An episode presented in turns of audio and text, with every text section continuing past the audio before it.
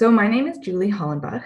Um, today I'm in conversation with Dr. Carla Taunton, and we're sitting down to record this podcast. It's a rainy Thursday in August. We've been talking about doing this for almost a year. But before we introduce ourselves and get into uh, our conversation, I'll share with people listening to this CAA Conversations podcast episode a bit of context. Carla is someone I met while I was finishing my graduate studies at Queen's University in Kingston, Ontario. She came in to do a workshop with grad students about writing the thesis, not so much how to write it, but how to survive it and remain human through it. By the way, my two favorite tips from that session that I still practice are writing on a bouncy exercise ball and creating curated playlists to listen to while working on each chapter.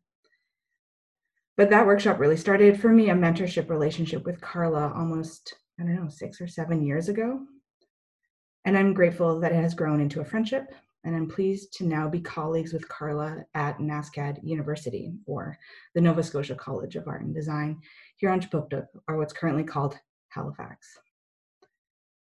I'm so grateful to learn from the work that Carla and her collaborators do on decolonization and the critical settler responsibility in relation to work in academia, in classrooms, and in museums and art galleries.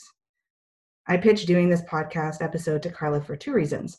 The first is that I, as I develop and work through my own critical settler methodology in these areas, I have questions about the nuances of this complex practice that I would love to tease out in conversation. And I think this work is so important, and that hearing Carla talk about the amazing work that she and others do would be a huge resource to people committed to developing their own methodologies of settler responsibility and accountability. So, to get us started, um, Carla, could you share with us a little bit about who you are? Great. Thank you so much, Julie. Um, it's really wonderful to be here. So thank you so much for this invitation and thank you CAA for providing this platform. Um, this is my first podcast, so I'm really excited to be, um, you know, in this process of, of learning as well. Um, before I just introduce myself, I just want to situate myself and our, our conversation as you have done um, in the context of Mi'kma'ki, uh, ancestral unceded territories of uh, the Mi'kmaq Nation. Um, and also that we um, work and and uh, live in territories that have um, treaties that were signed between the British Crown and um, the Mi'kmaq Nation in the 1700s, the, the treaties of peace and friendship. And we'll talk about that a little bit later. But just as a means to um, situate ourselves and to think through what does it mean to live in indigenous sovereign territories as, as white settlers. Um, so I am a, a white settler uh, scholar um, of art history and I work at NSCAD University as um, a specialist in critical conversations around curate, curating, but also in terms of issues around settler indigenous relations. Um, and I'm actually from the West Coast. I was born in unceded territory of Coast Salish peoples, um, which is now in a, in a major suburb of Vancouver called Richmond. Um, when I was growing up in the 80s, it was a much smaller, uh, kind of developing suburb, but now it's a, a kind of a mega uh, hub just out, right next to the airport in Vancouver. Um, just a little bit about myself, and we can talk more about this in terms of uh, my methodologies. Um, but I'm also um, uh, uh, what I call myself a daughter of colonialism, which is actually Emma LaRocque's um, kind of statement. Uh, a white settler who has long-standing um, ancestors um, and living here in the Americas. My earliest ancestors arrived on the shores of what is now Connecticut in 1632, and that was Francis and um, Mary Purdy. And those ancestors ended up um, obviously having many children, and those um, immediate uh, family relations ended up in Nova Scotia after the American Revolution um, as as loyalists. And uh, Samuel Purdy came up in in the 1700s with his wife um, and family, Esther. And so moving here, I ended up kind of reconnecting with those roots. Um, my last name, Taunton, those ancestors um, came in 1906 into the port of Montreal, um, coming from the southern part of England. So I have strong English ties, but I also have strong Scottish ties. And those ways of immigration started as early as the 1700s and as late as the early 1900s. Um, so these are the people that I belong to. Um, they're also a part of the legacies that I hold as a settler in terms of my um, my inheritance as a beneficiary of colonialism. Um, and we can talk a little bit more about this later. But these are important kind of understandings for myself and how I situate my place in the context of what is now uh, Canada. And what does it mean um, to live here um, as a white settler in the context of occupying Indigenous territories, whether that be here um, in, in the context of Halifax and, and or in the context of British Columbia. Um, so yeah, that's a little bit about me. I'm also um, from a family of kind of up, grew up in kind of an upper middle class uh, white family of amazing parents um, who taught me the importance of humility and hard work. Um, they come from a sport background, so a very different background. My dad is a sports medicine doctor. My mom has a master's degree in kinesiology, um, and my sister's also an orthopedic surgeon. So we come lot, a lot of privilege, but they were also the first uh, generation to go to university um, and they were trailblazers in the fact that they developed things that didn't exist. And so I watched them, whether it be a run like the Vancouver Sun Run or the Vancouver Marathon, that didn't exist prior to my parents and their friends working together to create these these spaces for the things that they believed in and community gathering. And so I'll think a little bit about the things that they taught me along the way through these conversations. Thank you. So before we get into it, I'll just let people know a little bit about myself as well. Um, my name is Julie. I'm a queer cis woman. I was born on unceded Syilx territory in what is currently called British Columbia, so the interior. Um, my parents are, well, they are two Germans who, just before my birth, newly immigrated to that area. Today, I live uh, uninvited on Mi'kma'ki, as Carla mentioned, uh, the traditional and ancestral and unceded territory of the Mi'kmaq. I work with Carla at NSCAD as an assistant professor of craft history and material culture. Um, and there I have um, the privilege to engage with working uh, on material culture, on craft, and thinking about uh, craft as a social practice that is entrenched with or entrenched in historical modes of being and placemaking. So, specifically, with what is craft's connection to the settler colonial project in the Canadian context? I have a very multidisciplinary pro- practice. Um, I'm an artist as well as a curator, and my work really focuses and values collective work over individualism, dynamic activity over static presentation, and research questions over research findings or claims. Um, maybe a good place to start our conversation is to share or touch on a few of the key terms and ideas that are going to keep cropping up throughout our conversation. Uh, the first one, and a good place to start, is talking about decolonization. Carla, how would you define or how would you explain decolonization to someone who might be engaging with it newly? I think this is a great place to start. Um, and obviously, there are many definitions of decolonization depending on where you're accessing it from, your vantage point, your subject positionality.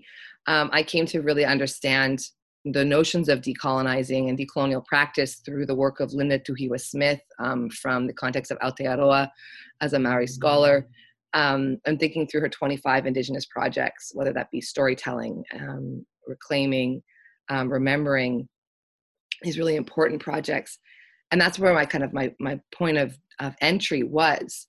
And then through critical settler engagement, I started thinking about the simultaneous projects of decolonization so the fact and and not to create a, a binary here um, but you know thinking of them as, as multiples um, and the fact that we have indigenous projects of decolonization which have to do with centralizing indigenous thought a prioritization of of indigenous methodologies epistemologies ontologies so ways of knowing and being in the world um, making sure of spaces for resilience conversations, but and also resurgence of indigenous practices in terms of customary practices, um, and also in terms of language, uh, cultural knowledges, as well as as thought.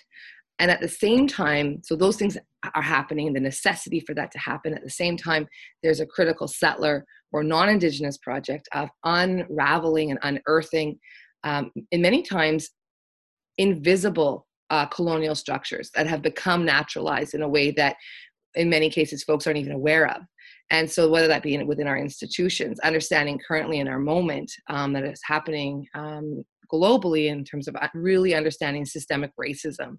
So, how has colonial order uh, informed the ways in which we live, not only in terms of our everyday, but also in terms of where we work. So within the context for us, in terms of the gallery context, in terms of the university context, um, and so really making sure we have space and time to um, showcase and really um, rupture those colonial structures which are violent and which privilege obviously whiteness um, and perpetuate in different ways it looks different than say in the 1900s but it's all present and it's all a continuum of, of, of uh, perpetuating the dispossession of indigenous peoples lands thought thinking um, and so that's why it's key for that centralization um, so I think decolonization can be understood as a radical transformation. I think, in terms of that meaning, is that it can be radical for for an institution where you actually have to destabilize uh, your foundations, and there's rupture, and so there's going to be um, potential for unruliness.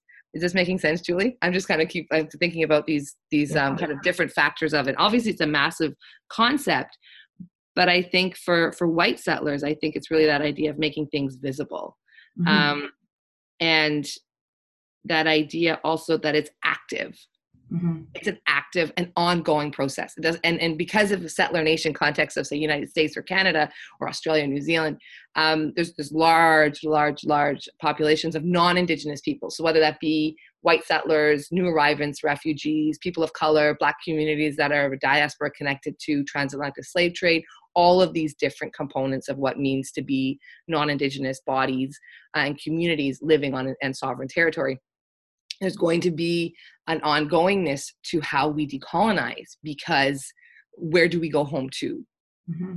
and there isn't and, one way of decolonizing. Right. Yeah so this conversation totally needs to not be prescriptive at all. Like those are just ideas and practices that i've come up with because I've had the opportunity to be mentored by so many Indigenous thinkers, as well as incredible um, people of color, Black scholars, and, and white settlers who've been so generous in terms of sharing their ideas, whether that be in our own relation, um, but also just through their writing and their thinking and, and being at conferences and things like that. So that kind of collaborative exchange. So I think that's really key is that op- op- opportunity for unsettling through collaboration in terms of a, a colonial, a decolonial structure and practice. So perhaps the next jumping off point is talking about how in the Canadian context, uh, the commission like the truth and reconciliation commission has impacted that process and in a very complex way mm-hmm. yes totally so for the con- for those of you from the United States or from outside of the context of Canada, maybe you are aware, um, Canada's been has undergone a process of reconciliation, official state sanctioned um, reconciliation. So the Truth and Reconciliation Commission is actually was actually a part of um, the larger um, Indian residential school settlement agreement process. And so there were many factions of that, but the TRC focused, and it was technically only a five year process, even though this all started back um, in the late 90s, this whole kind of trajectory of, of reconciliation uh, within the Canadian context. But from 2010 to 2015, um, there were national gatherings around reconciliation. And the TRC's mandate, the focus of this was to inform all Canadians about the impacts and experiences of residential schools. The earliest schools opening in, in the 1800s and the last school closing in 1996. Um, and so the hundreds of thousands of children that have gone through the process of, of, of being removed from their families and, and being placed in um, state funded, church run residential schools. And multiple generations of children um, who experienced unbelievable um, neglect and abuse and the impacts that have had on indigenous communities and families. And so looking at intergenerational impacts not only in terms of that trauma but also in terms of that resilience. So the mandate of the trc was to create a large research center that would house and host in good ways um, indigenous lived experience stories testimonies. So it was about truth truth telling and so one of the components of the TRC was c- creating these places for statement gathering. And I actually worked as a statement gatherer in 2010 at the first national gathering in Winnipeg.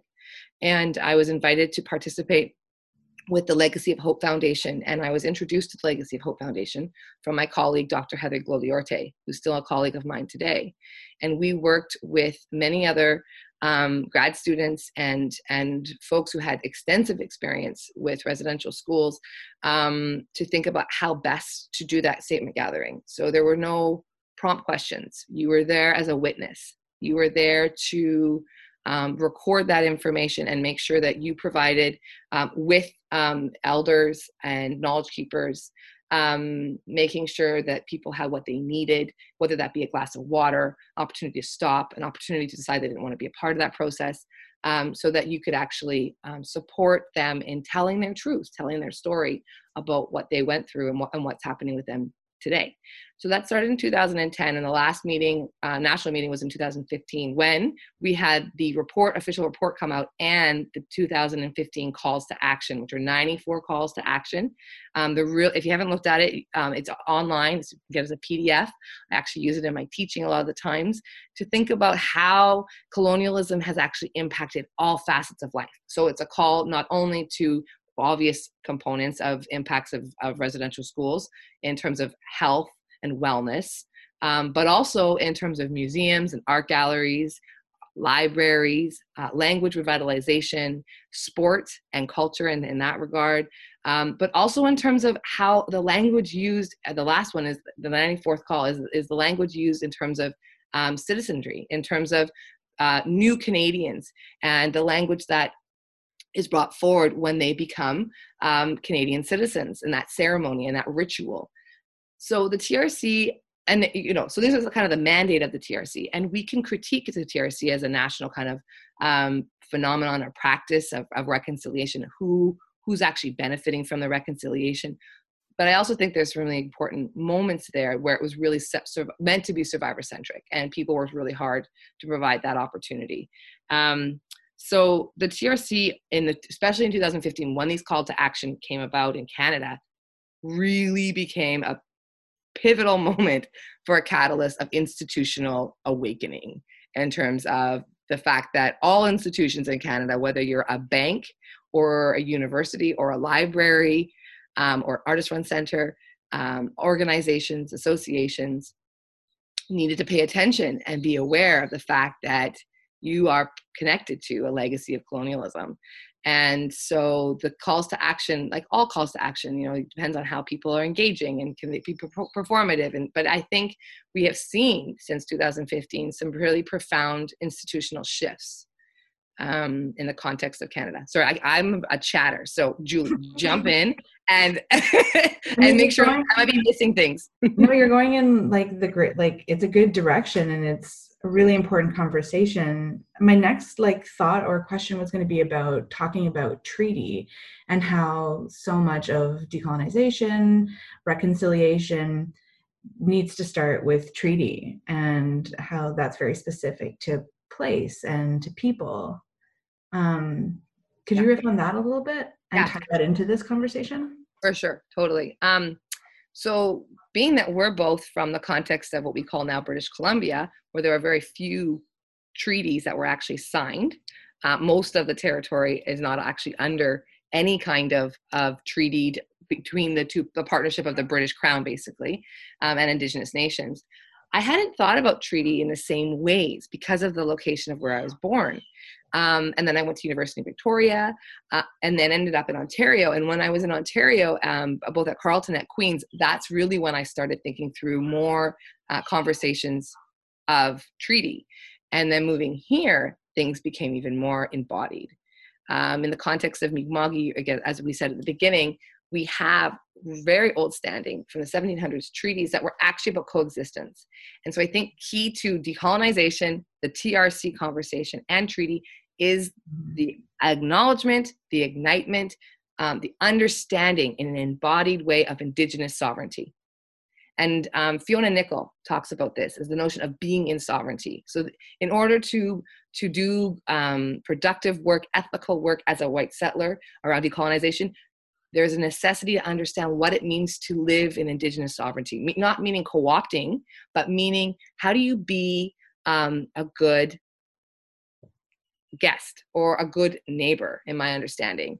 And so, as treaty people, there's an idea that it's it's a relationship between two nations um, in the context of, of say Mi'kmaq, two nations. So in this case, it was the British Crown and the Mi'kmaq. Um, in this, just to centralize it in the context of Nova Scotia, where we are. And within that, there's there's these really kind of foundational protocols and principles that are about responsibility, mm-hmm. reciprocity, respect, under the notion of friendship. And so it's not about co-opting each other. Um, it's actually about maintaining um, space and autonomy, self determination of thought and, and ways of being in the world, and at the same time coming together at times in spaces of coexistence in a reciprocal way. Obviously, that has not happened here, but we actually have the foundations. Uh, in terms of thinking about people think, oh well, what are the impacts of the TRC? How are we going to decolonize? What does this mean? What is what is what can this look like in terms of our future, future sorry our futurities? And actually, if we look at things like the peace and friendship treaties, as well as the pre existing confederacies like the Wabanaki Confederacy that was here in the context of Mi'kmaq down into Maine, uh, the state of Maine, or New England, as well as, say, um, uh, within the Haudenosaunee Nation, looking at those confederacies, we can then start to see a democratic system of, of coexistence.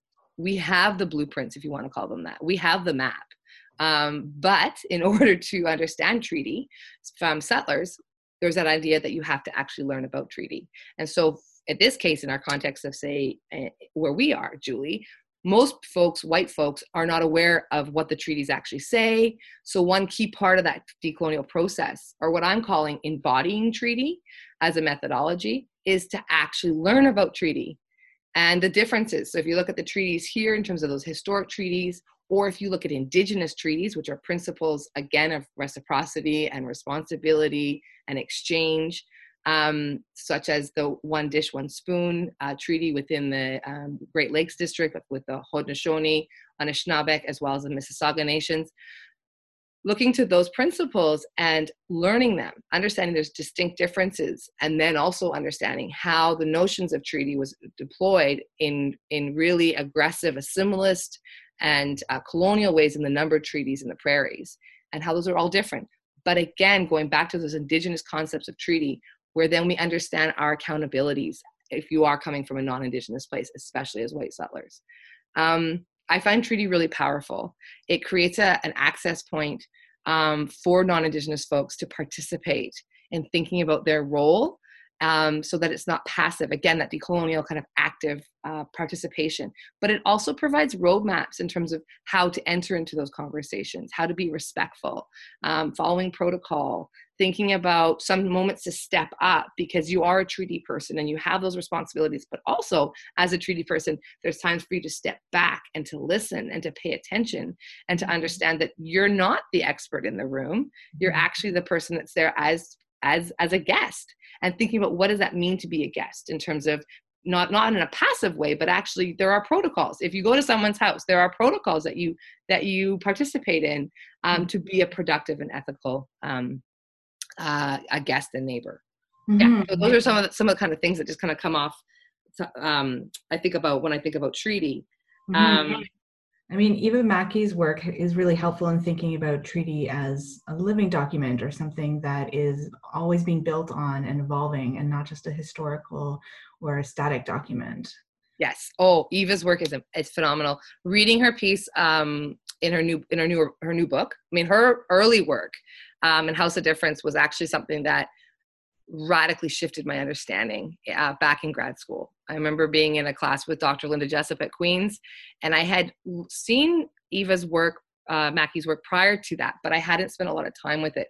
And when she explains this notion of being Canadian Canadians and what that meant versus the hyphenization and the notions of assimilation and who gets to have that privileged conversation of being Canadian, um, I remember that really profoundly shifting my understanding of myself.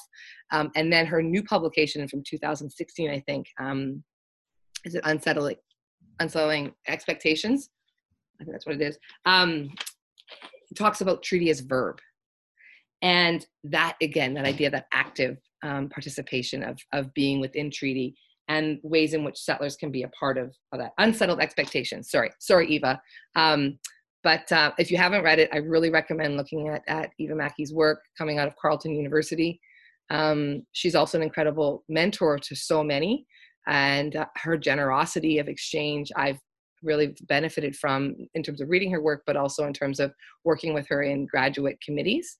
Mm-hmm. And so I think um, even when you're working in those contexts, those methodologies of, of treaty as a verb, that active uh, participation, I can see being a really valuable methodology. So, I mean, something that is really important is to move the idea of, of decolonization from an abstract or a theoretical pursuit or inquiry into a lived practice, an individual practice, and a methodology. Um, you're talking about treaty as like having a relationship, an individual relationship with treaty. Uh, can you maybe flesh out or take it from like an abstract to a very specific place for you what your um, what like decolonization means to you personally in your life what your personal practice or your methodology looks like and also like the evolution or the development like how did that develop? It wasn't something that was fully formed.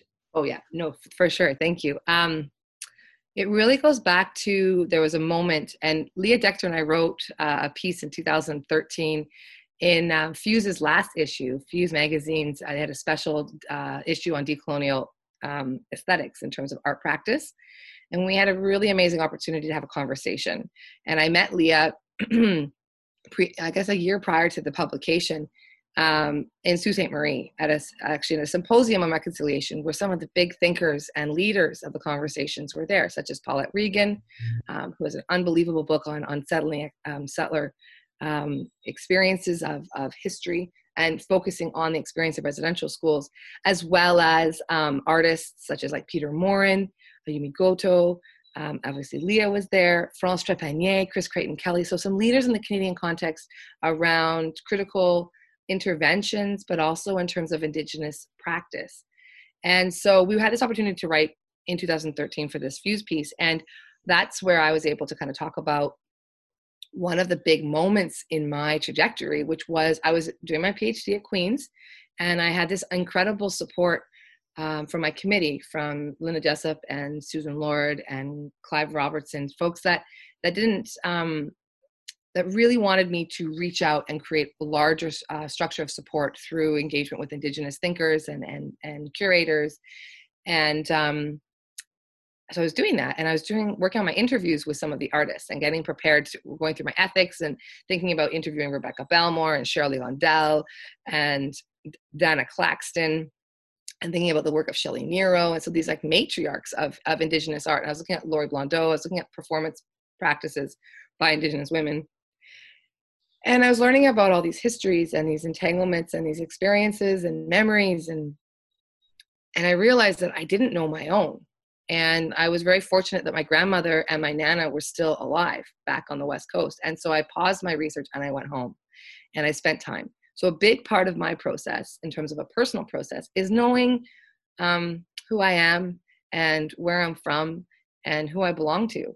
And that's how, when I started talking about who I was, I talked about my ancestors from the 1600s. And through this, it's an ongoing because I'm still learning more things all the time. And recently, and I and I, it was a big gap for me. I realized I was thinking about the ancestors from the 1600s and thinking about the histories of slavery not only especially in canada because we have this real disconnect in canada that there wasn't slavery here and then doing a bit more research and realizing that those ancestors in the early 1600s and then those that came here um, into nova scotia as loyalists were slave owners. And that is a part of my family legacy and i need to be aware of that. And then also so there's that And there's also the fact that my family's progression into kind of a middle class, upper middle class location of privilege and their movement from what is from basically the East Coast all the way to the West Coast follows a very similar parallel development of very aggressive um, colonial policy.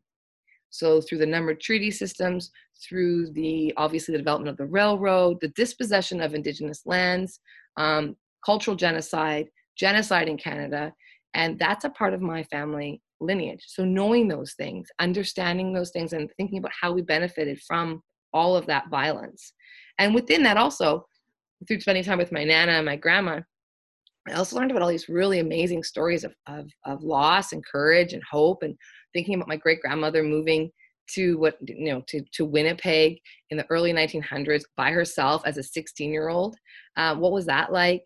Um, the loneliness of those kinds of migration stories um, mm-hmm. but also the connectivity and that those moments of triumph where, where there was love that kind of brought people together um, and the generosity that my my grandma and my nana had in sharing those stories, um, the impacts that had we we had in terms of the world wars, and some of my ancestors were part of those, and there were also those people that were lost, and so understanding the complexity of of my story is really key to my understanding of of who I am within the context of settler colonialism.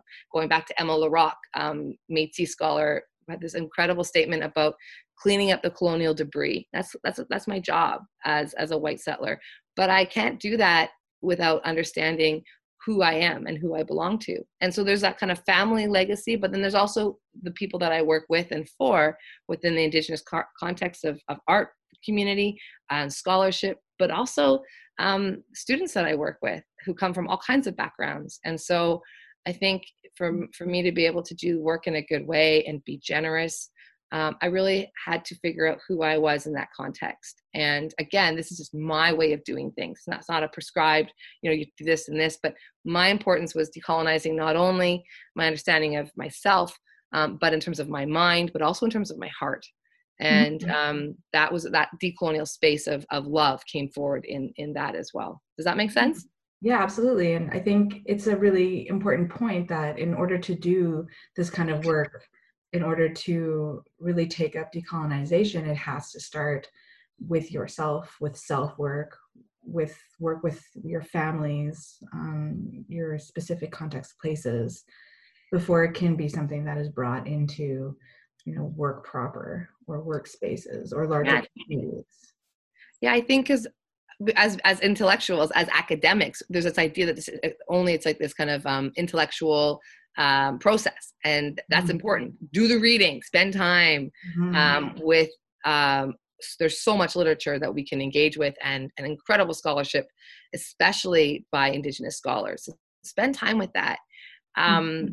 And i do I, I, feel like i stand on these shoulders of these of these great thinkers but spend time with yourself if you can and you're and and this depends again everything is very specific. Not all I, I, had the privilege of having grandparents. I had the privilege of having those folks available to me. It wasn't a space of trauma. It wasn't a space uh, there was like there was a level, level of vulnerability but it, it was a safe space for me. And so that's all depending on our our family makeups also if you've been adopted all of these different components can provide access points but also barriers so mm-hmm. again um, when we say who you belong to doesn't necessarily mean it can be your created family um, mm-hmm. the family that you that you have created that it is your family and those components make up who you are and who you belong to mm-hmm. um, yeah i mean what you're really pointing out is the troublesomeness of engaging with these ideas in a western academic context where there you know like the prescription or the framework is so much about intellectualizing these practices and ideas that are meant to be embodied and lived. And so taking them out of that context and you know feeling them or being in space in a body with these realities these histories and these ideas is um, something that i found and continue to find challenging because i don't know like i the training i received was so much that there my body wasn't really brought into discourses in an actual way. Yes no for sure. And and the idea of having um having feeling about it. And so, one of the things I think that's key all around decolonizing, especially talking to and thinking about white settlers, is that this work has to be done outside of the context of your classroom or Mm-hmm. sometimes your research because there's going to be things that you need to work through that should not be a part of of a conversation that burdens uh, once again your indigenous scholars your colleagues uh, folks of color um, your black colleagues uh, who live this every day Mhm. so um, that idea that read you know take time and spend time with all of that thought and that thinking and spend time with yourself and the fact that colonization impacts everybody in a different way. Um, and then and then spend time thinking about um, what does that mean for your for your work? And i think a lot of times with the trc a lot of folks were like oh i need to all of a sudden become an expert on indigenous lived experience. And it's like no no no no actually no we just, you just need to be aware of the fact that these things happened that these truths happened um, and that for those of you that are for, for myself come from a white white context of white settler context that we've actually benefited from this dispossession Mhm. um, and so it's not about having to become experts at all it's actually about learning about what colonization really is because for the Mhm. longest time that responsibility was up to indigenous folks and actually um, as roger Epp says like it's actually a, we need to address the settler problem of this Yeah.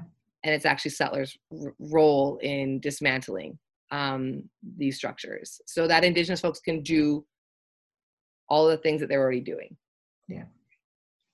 Getting out of the way. yeah does that make sense Yeah, absolutely. So you've been working or doing like developing this practice in a personal sense, but then also in doing this work in your classrooms, in museum spaces, and other institutional contexts. Can you talk about um, the commitment to decolonizing decolonizing academia and museums? Uh, maybe starting with what that looked like when you started doing this work versus and then maybe talking about how it is now Yeah. I think one of the interesting things is that when I started my grad school, um, and my PhD specifically in Canada, there were think two Indigenous scholars, so when would, this have, yeah, when would this have been So 2007. So Sherry Farrell Racette was one of when I was graduating in 2011 in terms of finding an external. Uh, Sherry was Dr. Farrell Racette was one of the scholars, um, Indigenous scholars, is a full-time faculty member at, at the university. And so you think about that, and then you think about what's happening now, and there's a, a growing critical mass, not only in terms of art history programs, but also in terms of studio arts programs uh, in the context of Canada, and and it's growing in, in the United States as well. And um, so when I started my PhD, I was working on Indigenous focused um, topic. Obviously, I looked at Indigenous performance art, and I thought through that in the context of who I was, and started thinking about I, I you know, there needs to be um, a methodology here for me to to critically engage but not to co-opt and how do i do this? And i wasn't sure and i didn't have a lot of access points. And i luckily found the work of avril bell. And she's a Pakeha uh, scholar a white settler scholar in new zealand. And dr eva mackey brought her into Carleton, and i, I drove from kingston to ottawa which is not far it's a couple hour drive to hear this talk and she talked about this thing of, of settler responsibility and i'd never heard it before and i hadn't seen it anywhere in art history and she was a huge um, uh, mentor um, for me without her even knowing it. And so, Avril, if you ever hear this, thank you so much. Um, because I didn't, I didn't have some of those access points, but I also looked at trans, um, uh, transnational feminisms, uh, looked at people like um, Sherene Razack, and thinking about decolonizing feminisms, and was able to kind of move and and weave together a methodology that made sense for me. And so, when I started working through my dissertation, I really thought through and tried to embody and try to bring forward a practice of settler responsibility. And in that, I was trying to decolonize my own writing style. So, trying to create spaces of intervention, um, making sure that the artist was speaking for themselves, um, creating an opportunity. Can you talk about like, why that's so important, though, in terms of the genealogy of the discipline?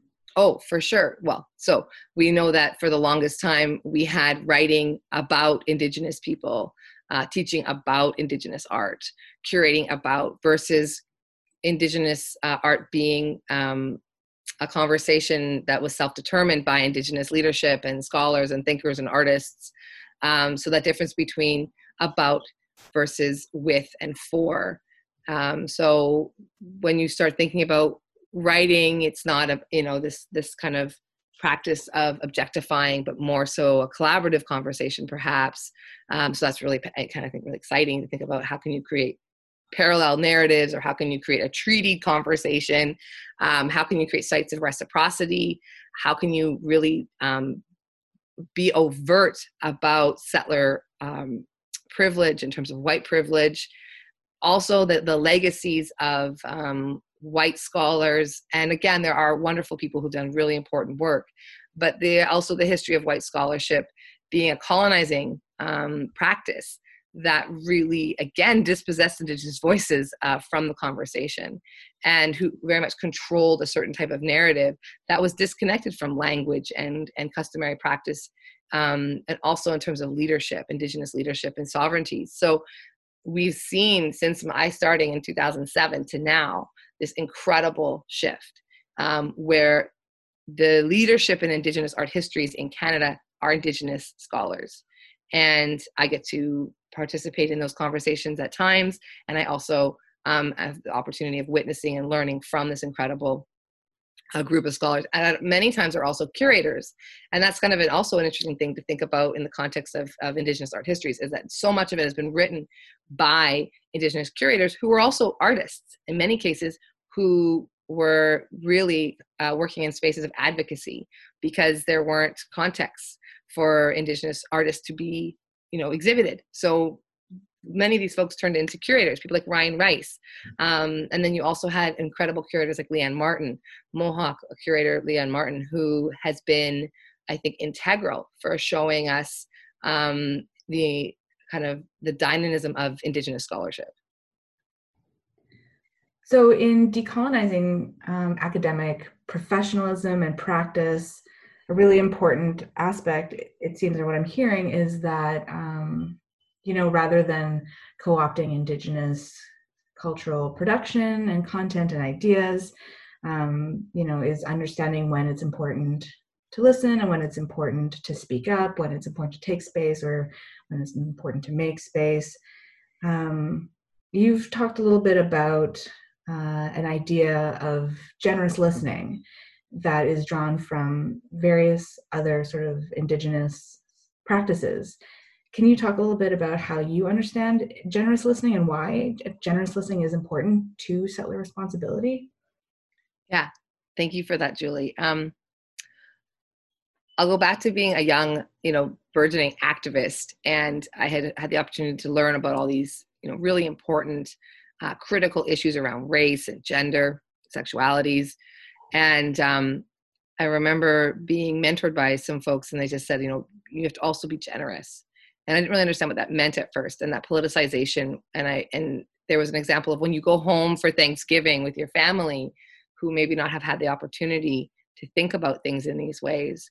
Be generous with that information, and um, and so I kind of brought that with me through my practice, and then being um, mentored by and working in collaboration with and learning from um, and with Indigenous scholars such as um, Dr. Sherry Racette and the concept of the kitchen, the Métis kitchen table uh, methodology, um, Dr. Dylan Miner, Métis scholar, um, thinking through the notions of visiting.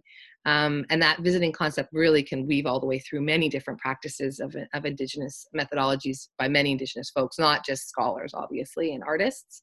Um, but then Dr. Dylan Miner, uh, Dr. Robinson, sorry, Dylan Robinson, sorry, Dylan, the two Dylans, talked about uh, this notion of hungry listening, and that's really specific to white settlers.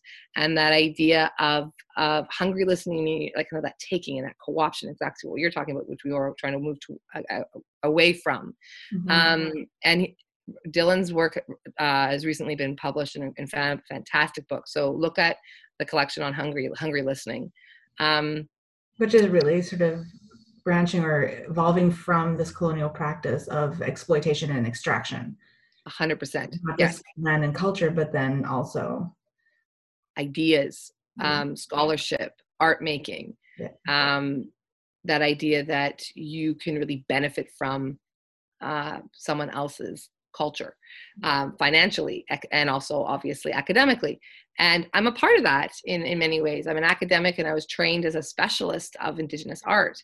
And i've i've um, had to really think about that methodology and that ethics for myself. And so one of the things i thought a lot about in teaching um, but also just it for myself was how can i be a generous listener? So that's one where that responsibility that ethics of care that ethics of of um, questioning and, and one thinking about what's my role here? How can i embody treaty in this way where i have accountability? Um, but that also in my conversations outside of the context of, of with say non-indigenous folks with white settlers how can i also be a part of bringing people along uh, providing people with access points of, of sharing information um, and also learning together? Because i have some ideas but i'm obviously going to learn a, lot more through being open uh, with my listening. So the politics of listening is really about exactly what you're saying stepping up stepping back also that thing with with decolonizing is that there's so much that has to be unlearned as much as learning anew. And so if we go in with with um, an expectation of knowing everything or uh, with defensiveness which happens a lot with white shame and and uh, with, within the context of, of, of white privilege it's really challenging to be a generous listener. Yeah Um, and I think that importantly models for students a way of engaging from a place of curiosity instead of a place of fear or guilt or shame which are actually not very generative places to build from No, they just create defensive mechanisms, which then just perpetuate spaces of basically colonial violence. Yeah. Um, white supremacy, I haven't even said that. Like, this is the foundation of all that we're talking about Yeah. um, is white supremacy. And so, if you then go into a context of a classroom um, where you have white students, you have indigenous students, you have students of color, you have black students, you have this amazing diversity of students, um, and you don't model generosity, I Mhm. think can be a disservice to everybody. Um, because the the fact that I, I try really hard, and know, I'm not saying that I always um, my aims, you know, I sometimes I make mistakes, of course, and I the major thing is I take responsibility for them, and that I'm always learning and trying new, new practices in the classroom, but that everyone is valued, Mhm. um, and so that your experience, uh, lived experience, your lack of knowledge, your absolute um, expertise of knowledge, all of those things are valued, and that you come together as this critical collective Mhm. uh, and share generosity. That does not mean that um, you don't engage or, or acknowledge when there's violence in the class or thinking through missteps, which are tr- uh, traumatic for, say, Indigenous students. You have to be accountable at all those times. But if you come from a space of generosity, there's an opportunity to what I call like a, the fact of decolonial care. Mhm. Um, You- yeah. You've really outlined a beautiful decolonial pedagogy. Uh, I'm wondering if you can. I know, well, I'm kind of going in a direction here. I, I've heard some of our students talk about um, experiences they've had in your radical curatorial practice course. And I was wondering if you could maybe talk a little bit about how you decolonize not only your approach to teaching, but also the structure of the class itself. And maybe you can talk in in like relation to that context of that class. Sure. Thank you. Uh, so I had the opportunity this past year of developing all new curriculum, and one of the uh, courses I was able to collaborate um, and develop with actually Dr. Rachelle Dickenson, uh, who was then a grad student and is now uh, just recently graduated, um, was the course. Yeah, fantastic. Um, Rachelle is an incredible Métis settler uh, scholar. Um, who I also had the opportunity to work with at the uh, National Gallery of Canada for Abadakone, where I was a curatorial team member, and she was one of the kind of uh, key curators in house. Anyways, so we co-curated this, and why I say co-curate is that at the time Rachelle was a PhD student, and I was on Rachelle's um, uh, committee. And rather than just doing an RA ship where the student provides me with a bibliography and then I kind of expand on it, we actually thought through what would a methodology look like where we're both mentor and mentee at the same time where there's actually reciprocity. And so we developed this course and it's as much hers as mine. And obviously it'll change and develop depending on the location that we teach it. Um, and so radical curating was an opportunity to think about social justice and activism through curatorial practice. We see artists doing this all the time, and the methodologies artists are, are engaging and presenting to us are phenomenal and profound and have so much meaning and in terms of actual um, structures and methodologies for creating systemic change, I would say. And in many times, sorry. sorry. Yeah, no, go ahead. Did it look like a normal class? Um, well, in the sense that we had a, like a syllabus, definitely. But the key thing was that we wanted to think about what were those methodologies as curators. Mm-hmm. Um, what could those look like? We we could see them through artistic practice, but it's not just. We didn't want to just. Um, you know engage with a practice of, of art making that was activist but actually create an ethics and a methodology of curating that was activist so a huge component of that was coming together as a, co- a, collective of curators to put something on to actually not only think about curating in terms of a theory but also actually activate it and create whatever it was uh, some kind of product of some sort. And so we decided that we were going to do a performance series which I had done prior to with another group in a different kind of class.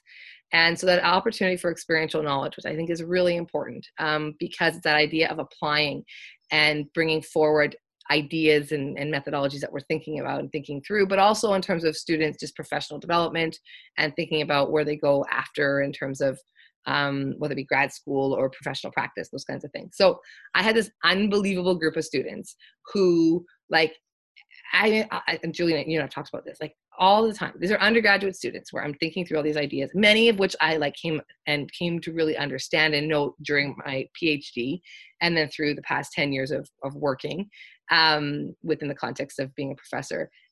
And they're taking these ideas to the next level, and they're working together and they're being generous and sometimes there's not like there's not always an idea that we are in agreement but there's always a level of care and generosity that they brought forward to each other mm-hmm. and and that was challenging because there was there was you know 14 people trying to come up with a curatorial statement. Um, people. it's a lot of people. Are there ever moments where things kind of go off the rails or there's like, i mean i think i mean for sure i think failure of, or? Well that's the thing there could always be failure and i think that's an important component of decolonial pedagogical um, practices. The fact that we have to try things out. Now by failure i don't mean we traumatize indigenous students or you know students in general that the fact is that we we might have an idea of okay we're going to do this performance series and then actually this is not working out. We need to change it up. Um, we can't have conventional expectations. Uh, there can be still expectations of learning and learning outcomes in that way but what actually ends up happening in terms of the result product whether it be a paper or a performance series could look very different and i think um, these students were incredible where they worked through the challenges um, and they worked together to figure things out. And there were times where people had to step back and step back in um, and we made sure that we had class principals that supported that. And that class principals we had a document that was a living document where we kept going back to as a kind of a google doc and mm-hmm. we could go back to those things. And one of the kind of concepts that kept coming about was stewardship and so as a treaty practice as a, as a practice of, of, of radical care and of generosity and students because many of the students are coming from activist backgrounds as well themselves in their own in their own practice but also with communities. And so that made most sense. And so when we had that kind of concept then we could go back to it when we were having struggles trying to figure out well, what's the best sentence here or whatever it is that we were trying to figure out. Um, but there is always the potential of absolute failure and um, i you know can really credit the students they are the ones that brought all that forward and they did an incredible and I think really compelling uh, performance series. They had a catalog, created a beautiful catalog, and they also thought through the notion of generous listening and generosity when they worked with artists that we brought into the series. And um, watching that was absolutely inspiring to me, and um, and that opportunity to work with uh, such committed um, people. Um, I, I, you know, I always learn from them, and so that's why we try to think about that idea of generosity uh, mm-hmm. because calling people out or canceling them out immediately in the context of a classroom where maybe someone hasn't had the opportunity to learn is a responsibility especially of myself as a white settler educator it's my responsibility to figure out how do i connect with that person how do i bring that person into access points of information and knowledge and truth telling where they can witness and but also they can be heard. And so that they are part of, of, of a next generation of thinkers and activists artists and, and, and doers that contribute to another decolonial future that i don't even know what looks like. And i make this joke but i, I mean it. I hope these students when i'm older will invite me to their symposium or their whatever they're doing um, um, because i'm always learning from them I think like what you're describing is so beautiful in the idea that it's not a top-down relationship, but that you are in a reciprocal exchange with students and and a collaboration.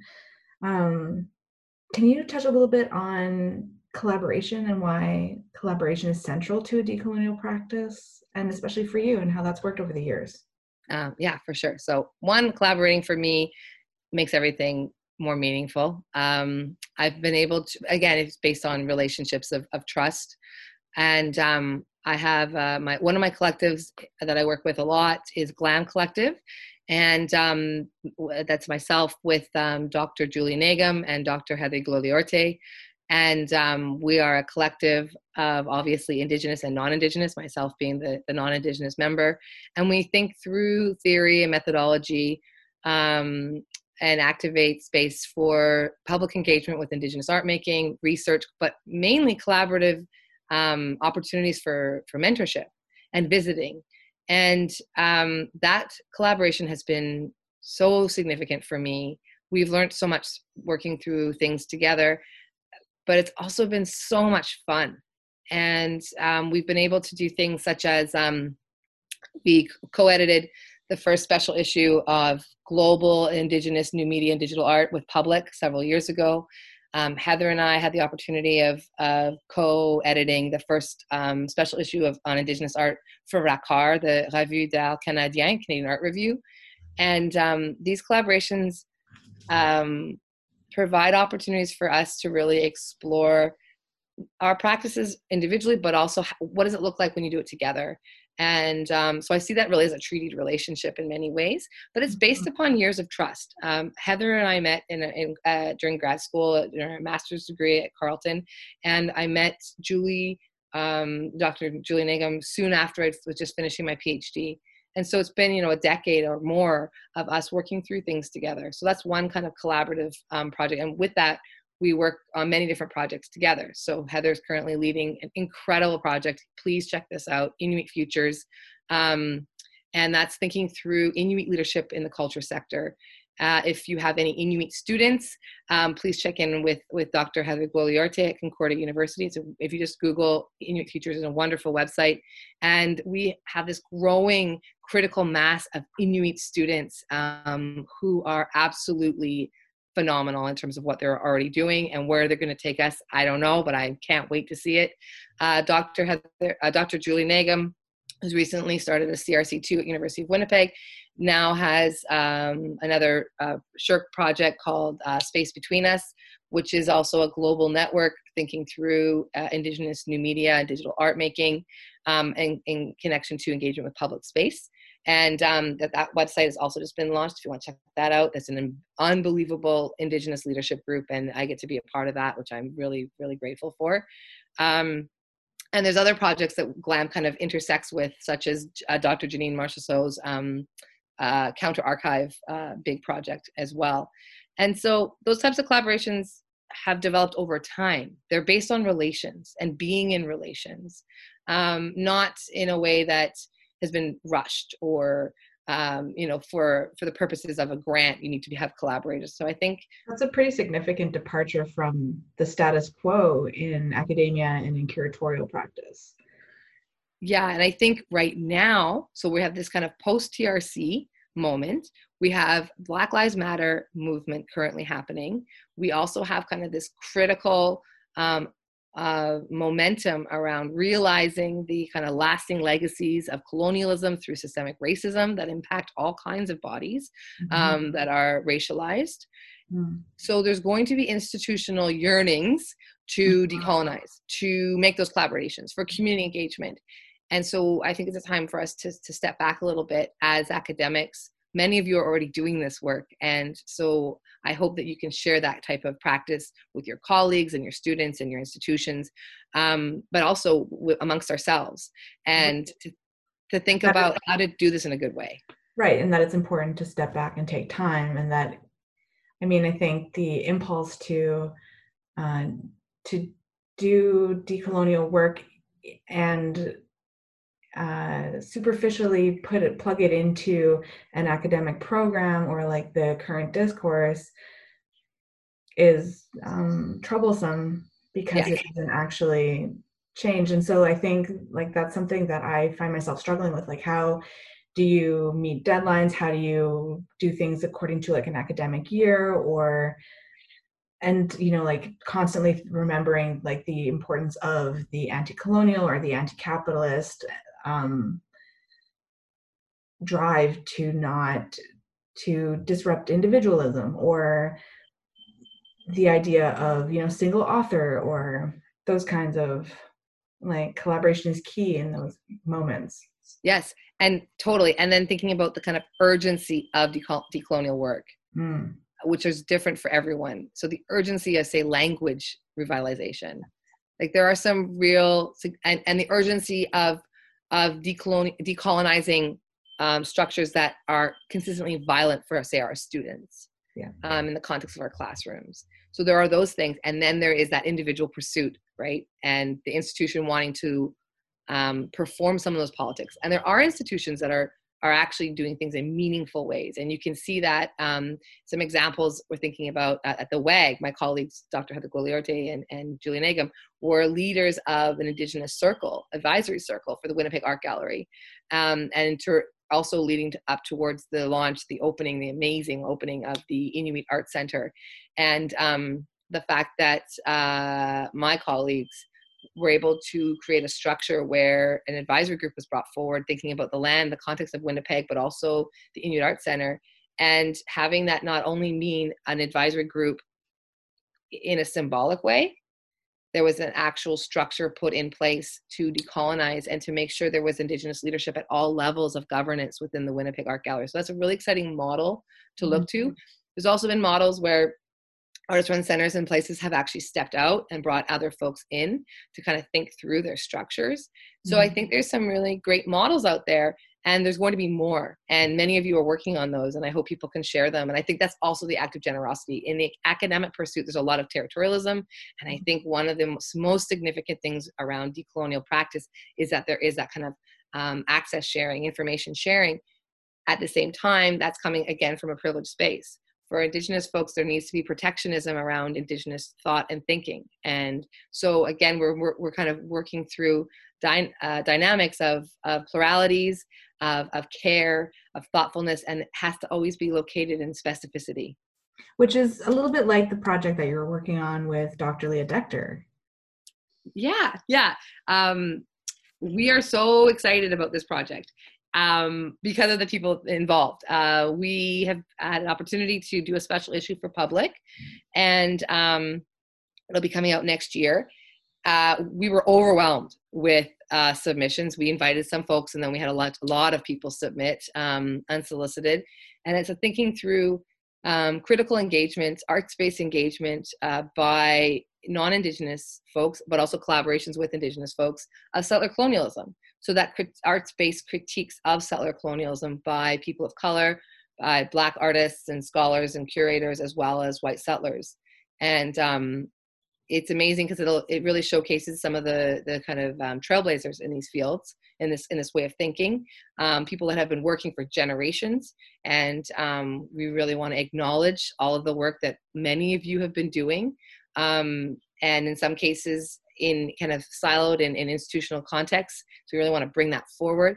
And then also thinking about a next generation um, and the things that they're thinking through around kinship um, and thinking through the significance of, of queering some of those conversations as well. So I'm so excited about this, and I get to work with unbelievable folks. So we're mm-hmm. doing that right now as a we a means to kind of um, further the conversation mm-hmm. and to have institutions think about how can we do these things in meaningful ways to stop the performance of good settler politics institutionally and individually um, mm-hmm. within the context of Canadian arts community. Um, mm-hmm. it's time. It's time for folks to step up. Many people have already been doing it, and so that's an acknowledgement there. But that this is an ongoing process, mm-hmm. and if there's ego involved, that we're just going to get tripped up in yeah. another perpetuation of, of colonial order.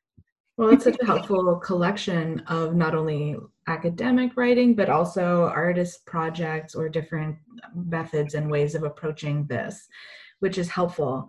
Um, this is a nice segue, maybe, to my next question and perhaps my last question, the last thing that we can talk about, which is thinking about the powerful potential that contemporary art practices pose as um, an opportunity to decolonize the settler colonial imagination. And so I wonder if you could sort of leave us with or talk about a few projects that you think are especially poignant. Definitely. Thank you. Oh, this is such an exciting question. So I learned about settler colonialism through art, mm. artists, mm-hmm. indigenous artists who have been taking risks, who have been so courageous and brave and brilliant um, artists like Jeff Thomas, artists like Shelley uh, Niro, Rebecca Belmore, um, Cheryl L'Hirondelle, uh, folks who've been doing this for decades, generations, and also that are tied to many cases to families um, of, of makers and thinkers. Um, the list is, is huge, and I would be happy to share any of that information with everybody. But artists, as in the context of settler colonialism with indigenous art making, they've been showing us and creating these methodologies of engagement. And so then you think about what does that look like from a from a non-indigenous perspective from, from a white kind of uh, settler perspective? And that's where I, I actually encountered the work of leah decter and so i was moved by her her risk taking but in such thoughtful and meaningful ways and i was had the opportunity of writing about her work for the campbell river art gallery several years ago um, but also her collaboration. Uh, so the work that she did with Leah, with um, Jaimie Isaac, uh, mm-hmm. an amazing Indigenous curator, now working at the Winnipeg Art Gallery, um, and their activation of of their blanket project, which toured from 2010 to 2016, and we actually were able to bring it here to the Anna Leonowens Gallery, um, thanks to the collaboration with um, the director Melanie Colosimo, and that was a site of activation and collaboration. And so, thinking about those methodologies, artists are always the ones who are bringing forward the methodologies and the theory. Like it, it's in what you do, artists. It's amazing. And there's people like me who aren't makers anymore. Um, I, I, think about things, I, I teach about things, um, and I, I write, but I'm no longer a maker. And so, witnessing that and thinking about those practices um, and then figure out how do you write about that and how do you then also start bringing forward uh, methodologies uh, that mirror or parallel or complement um, and so contemporary art right now, thinking about um, issues around you know memorialization and settler responsibility and Black Lives Matter, um, thinking like pay attention to those artists. Uh, mm-hmm. They provide us with unbelievable access points, um, pathways, mm-hmm. um, points of, of of learning, spaces for remembrance. Uh, critical, which is critical to the colonial kind of decolonial process, which is really the the project of amnesia right? That that not remembering of colonial processes and history. So look to rebecca belmore's victorious which is about residential schools or um, thinking about wounded knee and her bury, bury my heart piece. Um, thinking about projects coming out of places and collectives like Ociciwan, which is an unbelievable women's collective coming out of um, Edmonton, and Indigenous um, curators group that are really bringing forward important conversations around Indigenous making, but then also Bush Gallery, uh, Tania Willard, and land-based approaches. So there, all of these um, uh, practices, they're they're being done, and so folks like myself, like academics, we just have to pay attention. yeah. yeah, there's such and, an, an amazing um, embodied way, embodied engagement with so many of these ideas and these theories and generous in the ways that you described before. Yeah and and there's all these different practices. Some of them are based in resurgence. So think about the work of like ursula johnson mi'kmaq artist and jordan bennett. Um, or think about kind of that kind of uh, self-determined representation through really kind of shifting the colonial lens the work of KC Adams her perception series which is an urban series unbelievably uh, potent thinking about the impacts of stereotypes. Mm-hmm. um, Skawennati's work around kind of indigenous futures. Mm-hmm. So indigenous artists, in terms of the dynamism of that of a community in Canada or in the United States globally, mm-hmm. um, thinking about the work of Lisa Reihana in 2017, it was also um, Pursuit of uh, Venus, um, which is an unbelievable panorama multi-channel installation, which mm-hmm. rethought um, the kind of colonial wallpaper of the Pacific that was really prevalent in the 1800s. Mm-hmm. Um, and she reimagined, and she also created a generative space of having kind of performances of actual histories and lived experiences of indigenous peoples in the pacific so the decolonial practice in art making is about that context of creating a, a living archive of, of reclaiming of disrupting of resurgence practices um, that's all happening within indigenous arts making. It always has been. Um, and you can see that in scholarship of people like leanne simpson uh, audra simpson um, these you know these thinkers that are outside of the context of art history but that we are definitely informed by. And so now it's time for for non-indigenous folks to kind of step up and especially white settlers to step up and think about what does it mean to be able just to make what does it look like to happily engage with settler colonialism it doesn't have to be about it but what what does it look like when you actually bring forward a methodology of settler responsibility where you are always thinking about uh, not necessarily um, uh, that notion of, of allyship, but what does it mean to be an accomplice? So, what does it mean to be a co agitator um, or a collaborator in that way? I think that could be really amazing to see more people because there are people doing it, but but more of a critical mass of thinkers because I think then we would actually see decolonial practice happening um, and significant shifts because Indigenous folks, Black folks, people of color have been doing this work for generations, and I I am excited to see what it would look like if we started seeing more academics and artists coming from a white settler place who could take on some of that responsibility and, and clean up that colonial debris. Carla, thank you so much for your generous um, sharing of ideas and the work that you and others have been doing. It has been such a privilege to talk to you today. And thank you so much, Julie.